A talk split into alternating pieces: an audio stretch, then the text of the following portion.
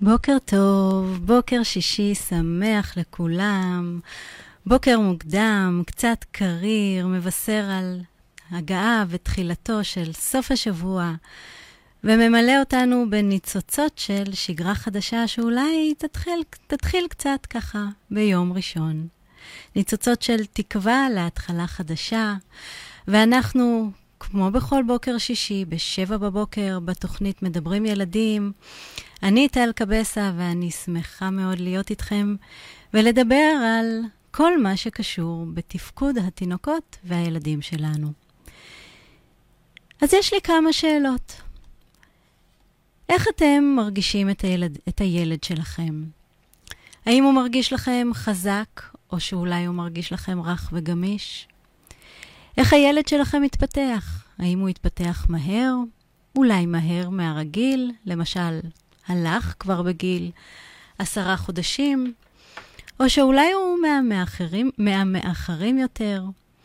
איך המזג שלו? האם הוא דינמי, אנרגטי מאוד, אולי קצת אימפולסיבי, או שאולי הוא דווקא שקט, רגוע ונינוח, שקט מדי לפעמים. והאם הוא תזזיתי, מוסך בקלות, עובר מדבר לדבר, או שאולי הוא אוהב לשבת לאורך זמן ולשחק משחקי קופסה. ולמה אני שואלת את כל השאלות האלה? כי לכולן, כולן יש מכנה משותף אחד, והוא המתח השרירי. אז איך יש מכנה משותף אחד למצבים כל כך שונים? כי הכל תלוי במצב של המתח השרירי. האם הוא מוגבר מדי? האם הוא מאוזן, מבוסת? או שאולי הוא נמוך מדי. ועוד מכנה משותף אחד לכולם, והוא שאת המתח השרירי הזה אפשר לווסת.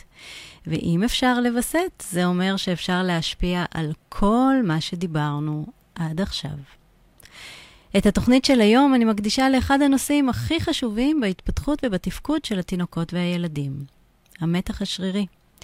וכמה שהנושא הזה חשוב, כך אני חושבת, אני מרגישה שהוא לא מספיק מדובר, לא מספיק מובן, ויש הרבה דיסאינפורמציה ודעות חלוקות לגביו.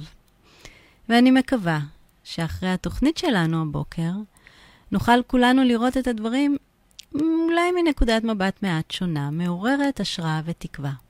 אז בואו נתחיל. אז מה זה בעצם המתח השרירי, או במילים אחרות, טונוס? מה זה הטונוס הזה? אז הטונוס הזה הוא מתח, מתח פנימי שקיים בשריר ויוצר בהם איזושהי מוכנות מתמדת לפעולה. בכל השרירים קיים תמיד מתח, והוא תמיד מכין לי את השריר לאיזושהי עשייה, גם התנועה של היד שאני עושה כרגע למי שצופה, גם אם אני מתרוממת מהכיסא, מתיישבת, יורדת, הולכת, כל הדבר הזה שלא מערב כוח, אלא בסך הכל תנועה, הוא חלק מהעבודה של המתח השרירי. המתח הזה גם מייצר החזקה טובה וחיוניות גם בתנועה וגם בש... במראה. הוא נותן לנו מראה יציב ורענן, בדיוק כמו הטונוס הזה שיש לנו בפנים כשאנחנו צעירים. המתח גורם לשריר להיות מוחזק, מתוח במידה, אה, חזק, אבל גם תנועתי וגמיש. וכשהמתח הזה, או הטונוס הזה, מאוזן, כלומר, הוא לא מוגבר מדי או לא נמוך מדי, הוא מייצר לנו תנועה מאוד חלקה, יעילה, בתזמון נכון, בהרמוניה. זה אומר שיש לי אפשרות טובה לחזק את השריר, אבל גם להעריך אותו, להגמיש אותו. יש בו אלסטיות. ובמילים פשוטות, אני יכולה לעשות עם הגוף שלי כמעט כל מה שאני רוצה. הוא מרגיש לי נינוח, משוחרר במידה, יציב וגם חזק, ויש לי שליטה בתנועה.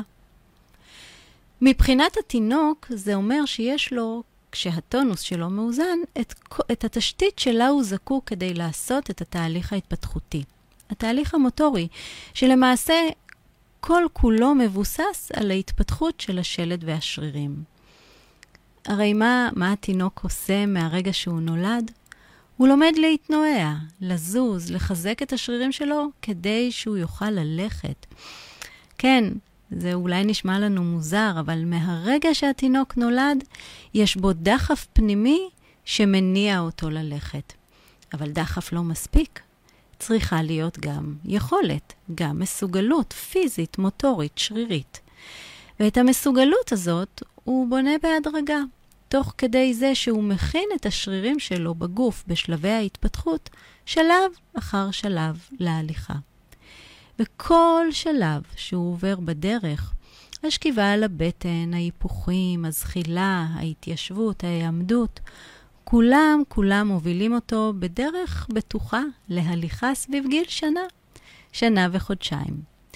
אבל השרירים האלה לא רק מובילים אותו להליכה, הם בעצם מאפשרים לו את כל תפקודי היום-יום. אכילה ושינה ומשחק ולמידה. כן, גם שינה. נכון שבשינה אני לא משתמשת בשרירים, אבל כדי להיכנס לשינה אני צריכה להרפות את השרירים. וזה מתחבר לנו מיד למתח, ונדבר על זה בהמשך. ואפילו מדובר על השפעה על כל תפקודי החושים שלנו, כי כל התפקודים האלה, אה, אה, כל החושים האלה שמקבלים מידע מבחוץ, בסופו של דבר מחזירים לנו איזושהי תגובה מוטורית, איזושהי תגובה של השריר. אז לכל ההיבטים שקשורים בתהליך ההתפתחותי של התינוק והילד, יש קשר למתח השרירי ולמצב שבו הוא נמצא. אז כבר הבנו שככל שהמתח הזה מאוזן ותקין, כך ההתפתחות יכולה להיות במיטבה, ולשפ... ו... ולהביא את התינוק למקום שאנחנו רוצים. ולטונוס הזה יש אה, תכונה אחת מאוד מאוד מאוד חשובה, שהיא גם עוזרת לנו להבין האם הוא מבוסת, האם הוא תקין. והתכונה הזאת היא היכולת שלו להשתנות, להשתנות במהלך היום בהתאם לפעולות שאנחנו עושים. אז אם אני מתעוררת בבוקר ואני רוצה לצאת לריצה או לאיזושהי פעילות, המתח הפנימי עולה כדי שאני אוכל לגייס את כל השרירים האלה ולעשות את הפעולה שאני רוצה לעשות. אבל אם אני רוצה ללכת לישון, המתח השרירי, המתח הזה שאגור בשריר ומניע אותו לפעולה, חייב לרדת. אחרת אני לא אצליח להיכנס לשינה.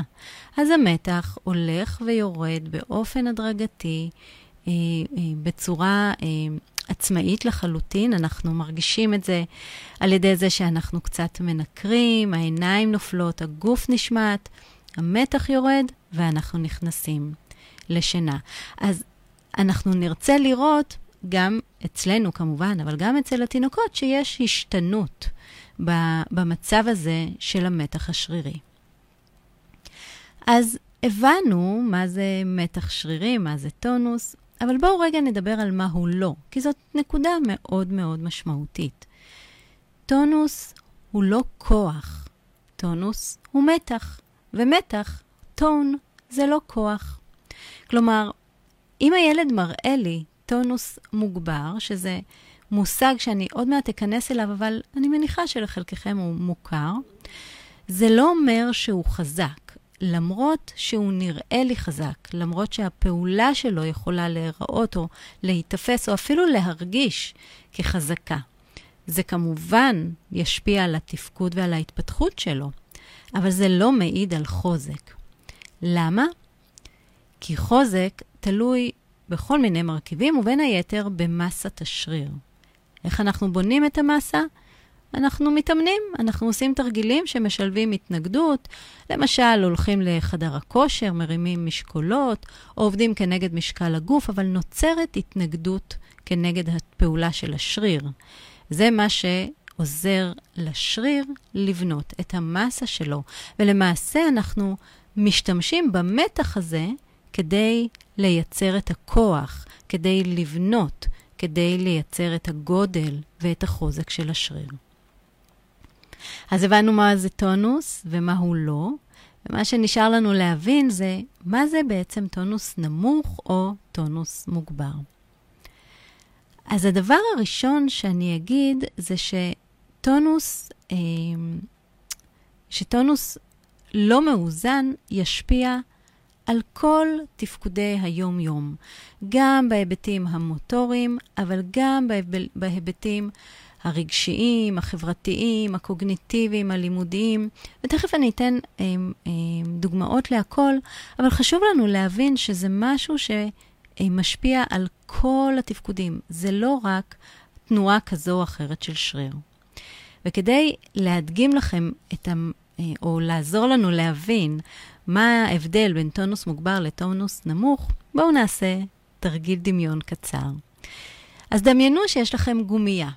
גומייה של השיער, אלא שהיא מאוד מאוד בלויה, כזאת שאיבדה את הגומי שלה, והיא רפויה ממש. ועכשיו תנסו לקחת את הגומייה הזאת ולאסוף איתה את השיער. מה יקרה? כמובן, הגומייה תישמט, השיער ייפרע, היא לא תחזיק את השיער כי אין לה מספיק מתח להחזיק.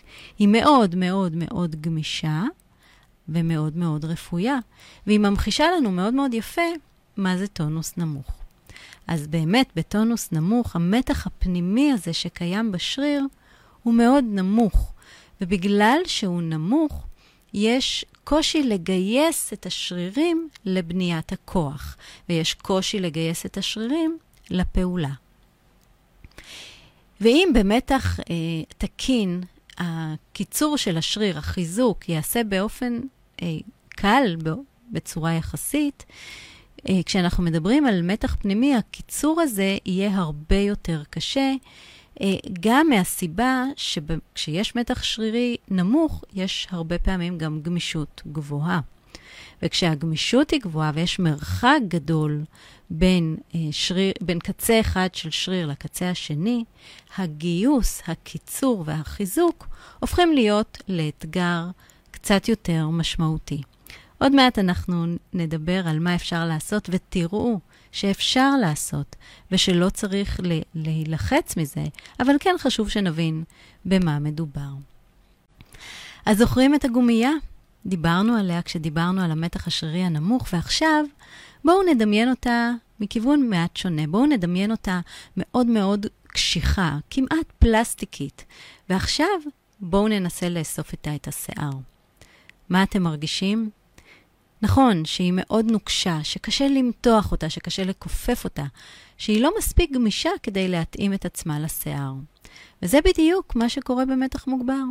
המתח הפנימי הגבוה מייצר נוקשות בתנועה של השרירים, השרירים מאבדים מהגמישות שלהם, מהאלסטיות, והקושי בגמישות מתבטא גם ביכולת לכווץ וגם ביכולת להרפות, וביכולת לעשות למעשה כל תנועה ותנועה. במתח שרירי קשה מאוד לשנות את הצורה או לייצר צורה חדשה. והדבר הכי חשוב שאנחנו צריכים לזכור לגבי מתח מוגבר זה שהוא פיצוי. פיצוי על מתח נמוך. זאת אומרת שלאותו ילד שיש לו אה, מתח מוגבר, בעצם, בעצם, בעצם, מה שקורה זה שיש לו מתח נמוך במצב הבסיסי שלו, אבל יש לו מוטיבציה מאוד גבוהה לעשות דברים, לפעול, להתקדם, ומבחינתו שום דבר לא יעצור אותו, גם לא המתח הנמוך. אז הוא מעלה את המתח השרירי שלו, מגייס הרבה מאוד שרירים, וכך הוא מצליח לפעול. נכון, זה גיוס לא טוב של השרירים, זה לא גיוס שבא ממקום של כוח או שליטה בשריר, אבל זה מה שמאפשר לו לנוע, ולכן הוא עושה את זה. אלא שכשנתחיל לתת לו מענה ולווסת את הטונוס הזה ולהוריד אותו, פתאום נגלה את החולשה. אז איך כל הסיפור הזה של המתח משפיע על התהליך ההתפתחותי? אז בואו נדבר רגע על, על המתח השרירי הנמוך. אולי לפני חשוב לי ככה שנבין שהמתח השרירי לא חייב להיות באותו האופן בכל המקומות בגוף. זאת אומרת, יכול להיות שיהיו מקומות שבהם הוא יהיה נמוך, ויכול להיות שיהיו מקומות שבהם הוא יהיה מוגבר, ויכול להיות שיהיו מקומות שבהם הוא יהיה מאוזן. ולכן ההשפעות שלו יהיו בהתאם למקום שבו הוא קיים ובהתאם לתפקודים הרחבים. אז בואו נתחיל ככה מראשית ההתפתחות ונגדל עם השנים. אז נולד לנו תינוק ויש לו מתח שרירי נמוך, וכשאנחנו מחזיקים אותו, הוא מרגיש לנו מאוד מאוד רפוי, נשמט, הוא מרגיש כבד, כי בעצם אין לו החזקה של הגוף. ויש גם כל הזמן תחושה שצריך לשמור עליו, שהראש לא יישמט, שהגב לא יקרוס, שהידיים לא ייזרקו לאחור. והנה האחיזה ש, שהופכת להיות ככה מאוד מאוד מגוננת מכל הכיוונים. וכשהוא שוכב על הבטן, הוא שוכב מאוד מאוד נמוך, הוא לא מצליח להתרומם על האמות, להתרומם על הידיים ולהחזיק אה, את הגב, ולדבר הזה יש השלכות על התפקוד, כי שרירי הגב לא מתחזקים, גם לא שרירי הצוואר וגם לא שרירי הידיים. ולכל אלה יהיו השפעות בתפקודים, כמו למשל אה, יציבה שמוטה, או אולי חולשה בתפקודים של מוטוריקה עדינה, או אולי קשיים באזור של חלל הפה, אולי קשיים בראייה, ועוד כהנה וכהנה. ונראה שיש לו עיכוב והתפתח... ואיטיות בהתפתחות ה... בתהליך ההתפתחות... ההתפתחותי שלו, מהסיבה הפשוטה שהתהליך יותר קשה לו, הוא יותר חלש. זו גם הסיבה שהוא מאוד אוהב לישון, והוא צורך הרבה מאוד שעות שינה. הוא גם אולי קצת מעדיף להימנע מפעולות מוטוריות שדורשות מאמץ, והוא יעדיף, למשל, לשבת ולשחק במקום אחד, במקום להיות בתנועה מרחבית, בחצר או בגינת המשחקים. ויכול להיות שהוא יהיה תינוק מאוד רגוע ושקט, תינוק נוח, כמו שאנחנו קוראים לו. הבעיה היא שאחר כך, כשהוא גדל, מתגנבת לראש שלנו איזושהי מחשבה שאולי הוא עצלן, שהוא מתחמק, שהוא מתעכב, או, או, או כל מילה אחרת שמתארת את המצב הזה. והאמת היא שהוא ממש ממש לא עצלן, הוא פשוט חלש. ואם אתם זוכרים, בתחילת המפגש שלנו, השידור שלנו, דיברנו על זה ששריר לא מספיק, או שרצון לא מספיק, צריכה להיות גם מסוגלות. אז יש לו רצון, בטוח יש לו רצון, אבל אין לו מסוגלות, כי הוא חלש. ולפעמים נראה שהמתח הזה יהיה סביב הפה, ונראה שקשה לו לינוק, ונעבור לבקבוק, ובגלל שאין לו מספיק שליטה בשרירים, הוא לא מצליח לווסת את כמות האכילה והוא אוכל כמויות גדולות יותר ממה שהוא זקוק להם, ואנחנו חושבים שהוא מאוד מאוד אוהב לאכול. יכול להיות, אבל גם יכול להיות שזה לא בהכרח קשור. זה כמובן, כמובן יהיה קשור גם להיבטים תחושתיים בפה, אבל את זה אני אשאיר לתוכנית אחרת. ויכול להיות שיהיו לו קשיים במערכת הנשימה או במערכת העיכול, כי גם שם יש שרירים וגם שם הם צריכים לנוע, להוציא ולהכניס את, הח... את החמצן, להכניס ולהוציא את הפסולת מהגוף. ואז כשהוא גדל, נראה סרבול מוטורי ואולי קשיים בקורדינציה, אולי אנחנו נראה שקשה לו להתרכז וקשה לו ללמוד, אולי נראה, כמו שאמרתי, כל מיני קשיים במוטוריקה העדינה, אולי הימנעות מכתיבה, ציור, שרבוט, גזירה. ובעוד כל החברים שלו רצים בגינות המשחקים ומשחקים כדורגל זה עם זה, הוא נמצא בצד, ו- וקשה לו להשתתף, וזה יכול להשפיע על המעמד החברתי שלו. ובאופן כללי, עושה רושם, או נראה לי, שיש לו איזושהי אה, בעיה בהתארגנות שלו, יש איזושהי מסורבלות, יש לו קושי לעשות מעברים, ולנו, לנו זה אולי נראה כמו קשיים רגשיים. שיכולים להופיע ויכול להיות שזה העניין, אבל האמת היא שהרבה פעמים זה לא בדיוק זה. זה דווקא המתח השרירי שלא מאפשר לו להביא את עצמו לידי ביטוי כפי שהוא היה רוצה.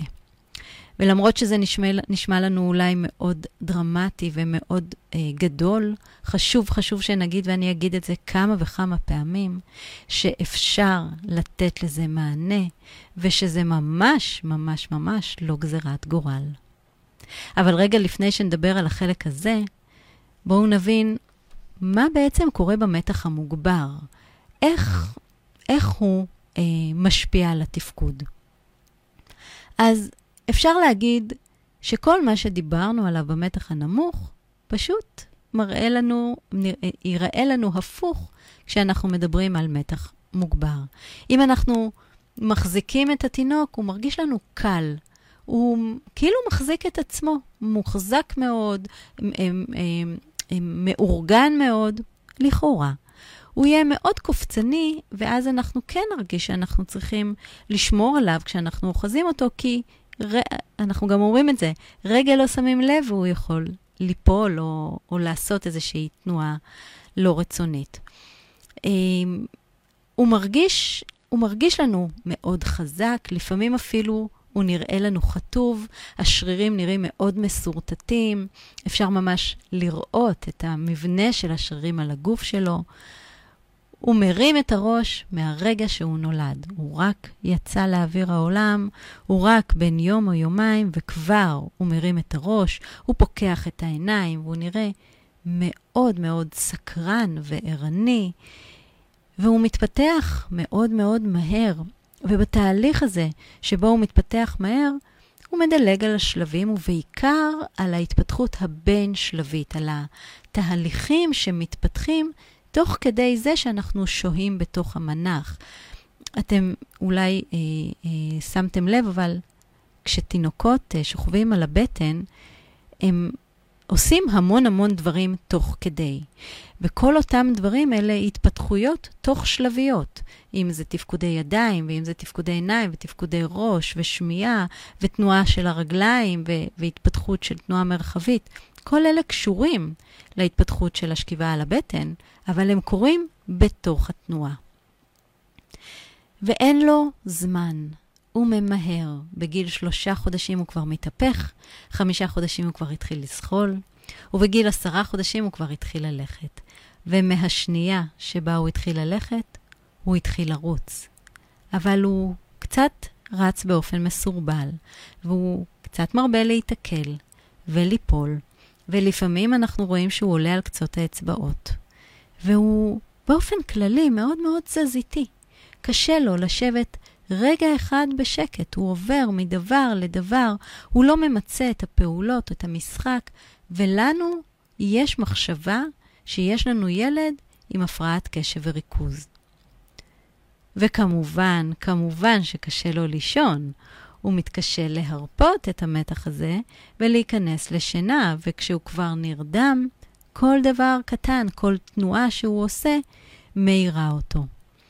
ואם דיברנו על זה שאין לו כל כך זמן, אז אין לו זמן לאכול ואין לו זמן לשחק, וככל שהוא גדל, התנועה שלו הופכת להיות יותר אה, גסה, יותר חזקה, לא ממקום של כוח, אלא ממקום של ויסות של הכוח. הוא זורק כדור מאוד מאוד חזק, הוא בועט לכל הכיוונים, הוא מחזיק משהו ואולי זה נופל לו או נשבר לו.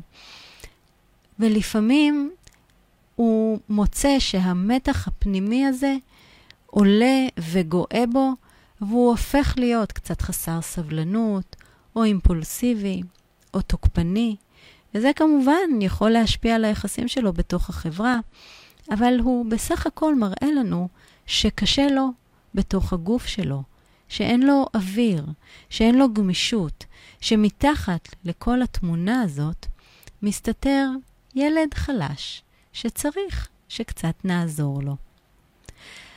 אז אחרי השיר הבא שלנו, אנחנו, אה, אתם יודעים מה? בואו נחכה עוד קצת. ובואו נדבר על מה אפשר לעשות. אז הדבר הראשון שנרצה להבין זה שטונוס לא משתנה לבד. הוא משתנה עם עבודה ועם כוונה, אבל הוא לא משתנה לבד. זה לא משהו שעובר עם הגיל, זה נתון קיים, נתון שבאנו איתו לעולם, ויש לנו אפשרות להשפיע ולאזן אותו. איך עושים את זה? על ידי שני עקרונות מפתח. האחד הוא מגע, והשני הוא חיזוק של השריר. נשמע פשוט, אבל בואו רגע נחדד את זה. אז בטונוס נמוך, המפתח יהיה לייצר המון המון המון סיטואציות של מגע. בעיקר כזה שמשלב מרקמים גסים, כמו כפפות או כדורי תחושה. נצטרך כמובן להתאים את ה... את העוצמות של המרקם לתחושה של הילד, אבל כן, הדגש הוא על זה שהמגע צריך להיות נוכח ומורגש, ובעוצמות ובתדירות גבוהה. המטרה שלנו תהיה לעבור עם הכדור הזה, או עם הכפפה, או לא משנה מה בחרנו, על כל החלקים של הגוף, במטרה לעורר את, הש... את התחושה, לעורר את התחושה של הגוף כדי שתעזור לנו לגייס את הכוח שיש בשרירים. ואחר כך, כשהגוף ער, שיש מודעות גבוהה לגוף עצמו ושיש גיוס של השרירים, אז אפשר לעשות תנועה מחזקת. אז אפשר לעשות כל מיני תרגילים שהמטרה שלהם היא לבנות את הכוח השרירי, לבנות את האיכות של התנועה הנכונה, את הכיוון שלה, את המנח שלה וכולי, כמובן בהתאם לגיל, למצב ולשלב ההתפתחותי. אז זה בנוגע למתח השרירי, וחלק מהדבר הזה, חלק מהותי מהדבר הזה, אתם יכולים לעשות בבית לבד. אם אנחנו מדברים על מתח נמוך ואנחנו רוצים לעורר את השרירים, אז אנחנו נעשה את העיסוי הזה לפחות 3-4 פעמים ביום, לפחות ל-3-4 דקות. זה כמובן משהו שיקרה בהדרגה, ההסתגלות הזאת, ההתרגלות הזאת למגע תקרה בהדרגה, אבל היא תקרה. ואחרי שעשינו את זה ושטפנו את הגוף ועוררנו את כל מערכת התחושה, אנחנו נשים את התינוק על המשטח, על משטח קשה, וניתן לו להתחיל לפעול. ניתן לו לגייס את השרירים ולעשות את מה שהוא אמור לעשות. זה בהחלט אפשר לעשות בבית. אז דיברנו אה, על אה, מה זה מתח נמוך ומה ההשלכות שלו ומה עושים כדי לחזק אותו, ו, אה, כדי אה, להעלות אותו ולחזק את הילד. ונותר לנו לדבר על מה עושים עם המתח המוגבר. כי בואו נגיד את זה, זה חשוב שנגיד את זה. כשמדובר במתח נמוך, לא תמיד אנחנו מרגישים את האתגרים. אז אולי הילד קצת מתעכב, ואולי הוא נראה לנו קצת חלש, אבל לא תמיד אנחנו ממש ממש נרגיש את האתגר, ודאי לא כפי שנרגיש אותו במתח מוגבר. כי במתח מוגבר, האתגר הזה נוכח בכל רגע ורגע בחיינו. הילד זז איטי ו- ומאוד מאוד תנועתי ומוסך ועובר ממקום למקום ומדבר לדבר, ואי אפשר להשאיר אותו רגע אחד לבד. והצורך הזה לתת לו מענה עולה בצורה יותר משמעותית. וגם פה, עד כמה שזה יישמע לכם מוזר, גם פה אנחנו שומרים על אותם שני עקרונות מהותיים אה, כדי לווסת או לאזן את המתח השרירי. הראשון הוא מגע, והשני הוא חיזוק. אז רגע, רגע, אולי תגידו לי, לא צריך לחזק, אבל דיברנו על זה ואמרנו שהמתח המוגבר לא מעיד על חוזק, ולכן כן נצטרך לחזק, אבל בואו נעשה את זה שלב אחר שלב. אז הדבר הראשון הוא מגע. איך מגע יכול לתת מענה גם למתח נמוך וגם למתח מוגבר? מכיוון שהוא מאזן את מערכת התחושה. יכול להיות שאנחנו נעשה את המגע באופן יותר הדרגתי, ואולי נשתמש במרקמים יותר רכים בהתחלה, וייקח לנו זמן ככה עד שנעבור למרקמים הגסים, אבל אנחנו חייבים לספק לילד המון המון המון מגע.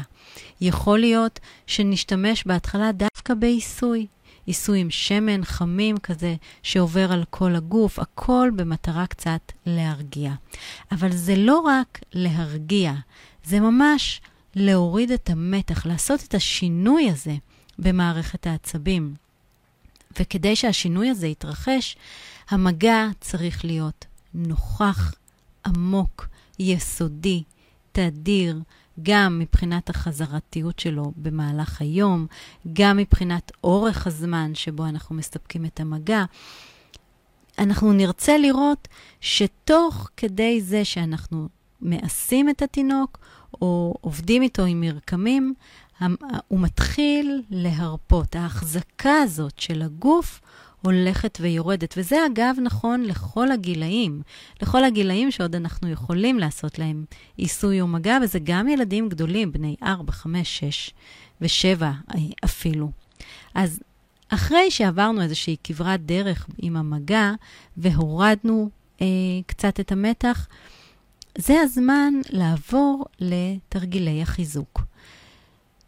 תרגילי החיזוק מותאמים תמיד לתינוק, לשלב ההתפתחותי, לילד, לגיל, לצרכים, ולכן קשה אה, לתת אה, הנחיות לבית. אבל מה שאני יכולה להגיד לכם זה שבכל מקום שמאפשר לכם לעשות פעולות של חיזוק, תאפשרו. גינות משחקים, לעלות ברגל במדרגות, ללכת ברגל בחוץ, לעזור לתלות כביסה ואז לעבוד קצת על חגורת הכתפיים או שרירי הגב, לשים כלים במדיח, אה, ללוש, לערבל, לערבב. כל הדברים האלה בסופו של דבר מצטברים למשהו אחר.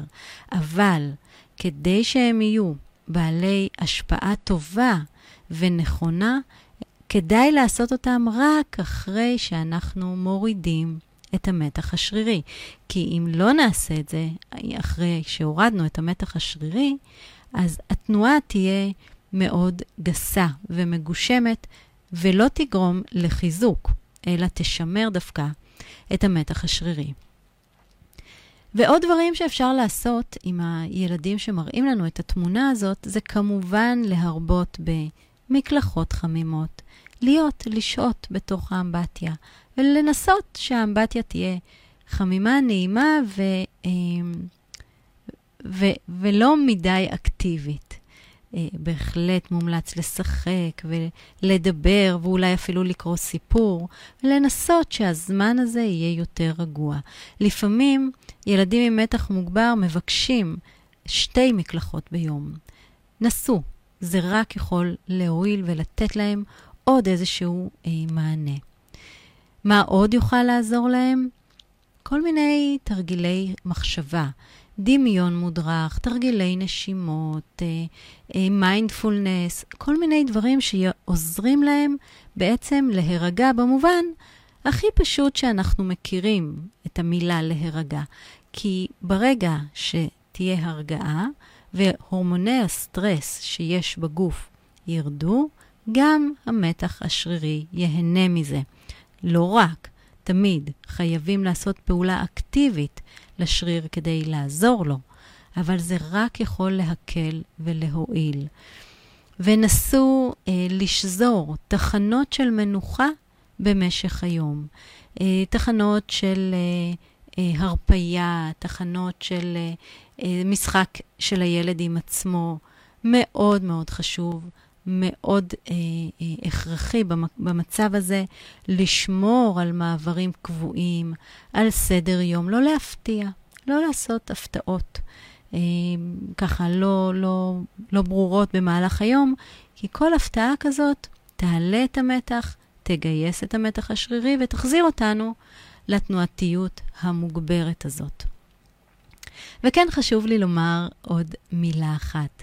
ילדים עם מתח מוגבר הם ילדים שמראים לנו עם, אמביציה מאוד גבוהה, סקרנות גבוהה, ערנות, ואנחנו רוצים לשמר את מה שהם מראים לנו, אבל לצד מה שהם מראים לנו, הם מתקשים למלא אחרי זה, כי הם מאוד מוסכים, והם מתקשים להתמקד, ויש להם מה שאנחנו קוראים לו קוצים בטוסיק, וקשה להם לשבת ולעשות תהליכים, ולכן לצד היתרונות, יש גם איזשהו מנוע פנימי שכל הזמן מדרבן ומדרבן ומדרבן, ולא מאפשר להם ליהנות ממה שיש להם.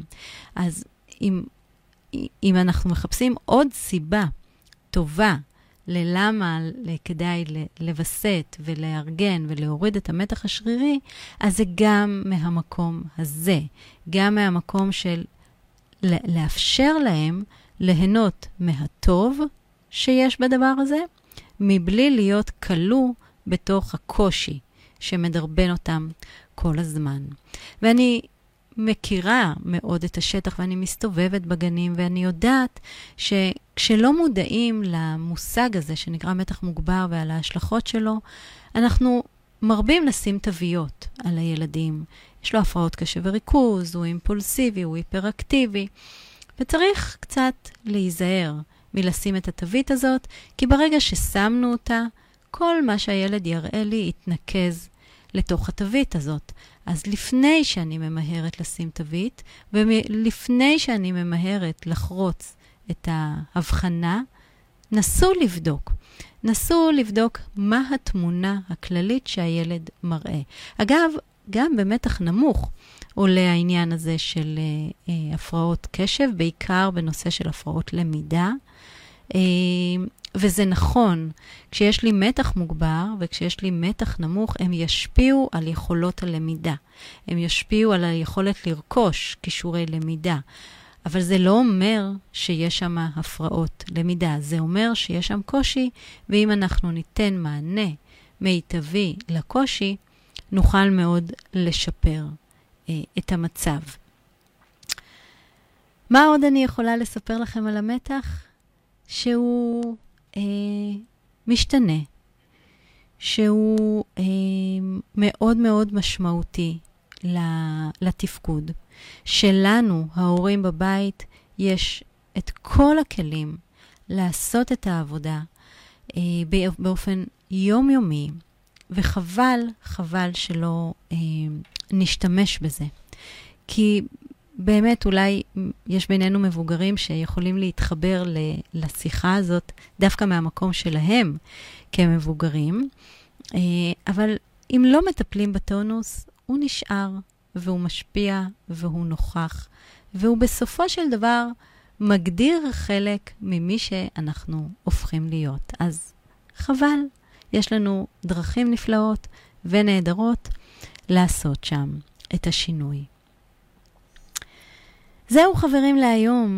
אני מקווה שפתחנו את הראש למושג הזה שנקרא מתח שרירי. אולי קצת הורדנו את מפלס החרדה, אולי הבנו אותו קצת מזוויות אחרות, ובעיקר, בעיקר, בעיקר, אני מקווה שהבנו שיש לנו מה לעשות, ושיש לנו דרך לתת מענה לילדים שלנו גם בבית. אז אני מקווה שקיבלתם הרבה מאוד אה, כלים, ואם יש לכם עוד שאלות, ואם אתם רוצים להתייעץ, ואם אתם רוצים שנעזור לכם להסתכל על דברים מנקודת מבט מעט שונה, אתם מוזמנים למצוא אותי בקהילה שלנו בפייסבוק, הורים לומדים, קהילה חוקרת ולומדת, אה, וכדאי מאוד אה, להיכנס אליה וללמוד. אתם יכולים למצוא אותי בערוץ היוטיוב, אתם יכולים למצוא אותי באינסטגרם, בפרופיל הפרטי בפייסבוק, וכמובן, כמובן בפודקאסט של מדברים ילדים, שעלה לאוויר בכל נגני הפודקאסטים למיניהם. אני רוצה מכאן לשלוח לכם ברכות ליום שישי כיפי, נהדר, אה, עם הרבה זמן משפחתי משמעותי, והרבה מאוד אווירה של ביחד, כי אולי, אולי, עוד רגע, אולי, השגרת, השגרה תחזור אלינו וקצת נאבד את הזמן הזה. אז שיהיה לכם סוף שבוע נעים, שיהיה לכם, שתהיה לכם שבת שלום והרבה בריאות. ניפגש כאן ביום שישי הבא בשבע בבוקר. להתראות.